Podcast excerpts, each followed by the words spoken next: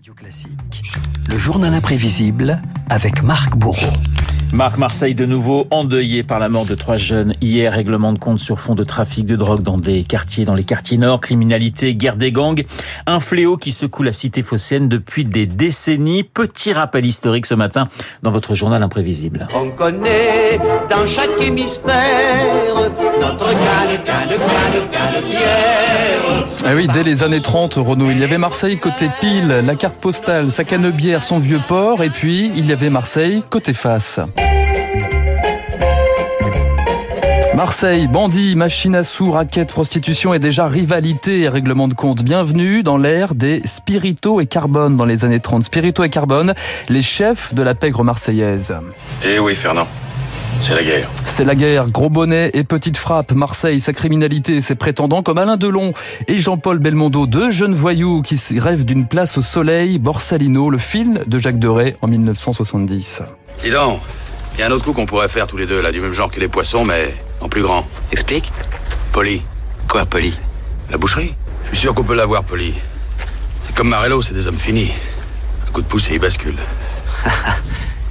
Ça m'intéresse pas, la boucherie. Pourquoi J'aime les bouchers. Marseille, l'antre des malfrats et des combines, y compris politiques, décrits dans Stavisky, la Scoumoun, Hold Up et Code d'honneur à l'écran, comme dans la réalité. Renaud, écoutez ces souvenirs d'un ancien caïd du milieu, Laurent Fioconi, alias Charlot. Il fallait respecter la femme de l'ami, il fallait respecter la femme du mec qui était en prison, il fallait ci, il fallait là, tu pouvais pas attaquer des vieilles, euh, pas prendre des sous aux ouvriers. Et il y a plein de règles dans le milieu, chose qui me plaisait. Cabaret, hôtel de passe, bars obscurs et trafic de drogue. Renault, à partir des années 60, Marseille et son port affublé d'un surnom dont il se serait bien passé, la capitale du crime. C'est l'heure de la French Connection. La drogue, l'opium, la marijuana, le chanvre, mais surtout l'héroïne, font en force son apparition en France. Le chiffre d'affaires total du trafic de la drogue, en passant par les distilleries clandestines du sud de la France, s'élevait pour la seule année 71 à 8 milliards de francs. Marseille fournit 90% des consommateurs américains d'opium et fâche l'oncle Sam, Nixon et Pompidou en guerre contre la pègre corso-marseillaise. C'est l'émergence de Francis le Belge, de Jackie Lemat, gros poisson et des coups de filet pour redorer l'image de la cité phocéenne, se féliciter le maire de l'époque, Gaston Defer. Le préfet de police a fait une conférence de presse récemment. La grave criminalité a diminué à Marseille. Pas à Paris et pas à Lyon.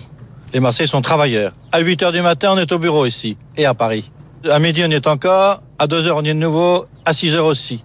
Les Marseillais sont intelligents, rapides, mais ils sont gays. Ils travaillent, mais dans la bonne humeur. Et pourtant, Marseille est rattrapée par les drames qui choquent la France entière. 1981, vous vous en souvenez forcément, la ville perd une figure centrale de la lutte contre le grand banditisme. Un juge est mort ce midi à Marseille, assassiné dans la rue. Pierre Michel, 38 ans, était un magistrat brillant, chargé de tous les grands dossiers criminels de la région de Marseille, et notamment des affaires de stupéfiants, de fausses monnaies et aussi de la tuerie du bar du téléphone.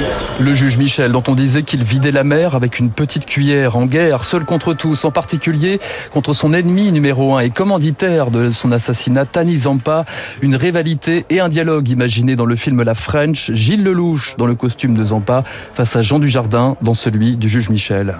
Qu'est-ce que vous voulez? Je vous plais? Non, vous n'êtes pas mon genre. J'aime pas les voyous. Vous voyez des voyous partout, c'est normal. Des formations professionnelles.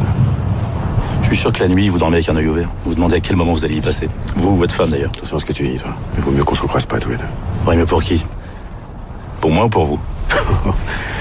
Oh.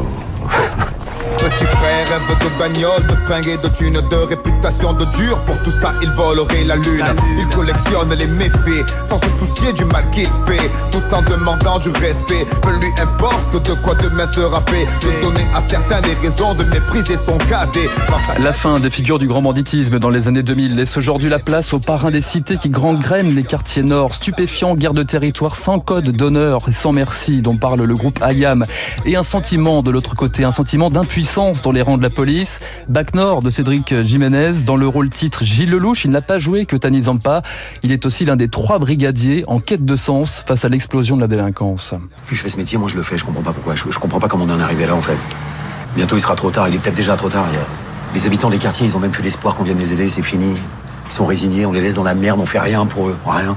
On peut plus foutre les pieds dans les cités sans se faire agresser, sans se faire cracher dessus, sans se faire traiter de fils de pute tous les jours. Mais il faut pas faire de vagues. Faut pas casser le matériel. Faut laisser faire. Mais on va où là? Je comprends pas en fait. Je sais quoi- c'est quoi le projet? À quoi on sert? Marseille, où la guerre des clans devient la guerre de tous contre tous, 21 morts depuis le début de l'année, un voile sombre sur la cité phocéenne qui continue de suivre les préceptes de Stendhal.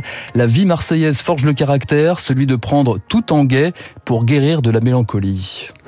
Oh Marseille, on dirait que ta voix a changé. On dirait que la carte où partait l'Indochine en se prenant pour toi dans l'oreille délavé te pleure avec du sang et puis l'âme marine. Oh Marseille, on dirait que la Léo Ferré pour refermer euh, ce journal imprévisible. Vous mettez la barre, euh, hein, vous l'êtes bien, donc vous allez intérêt à être bon mardi, mercredi, jeudi, parce qu'il était excellent Ah bah, votre journal gentil, merci. imprévisible. Grosse mon pression, cher Marc merci. Grosse, grosse pression, vous l'avez, hein, attention. Merci Marc. Il est 7h56 sur l'antenne de Radio Classique. Il est revenu de son week-end après euh, plusieurs heures dans les bouchons. Il est revenu de Bretagne, mais il est là dans ce studio. C'est David Barrault et son décryptage dans une poignée de secondes.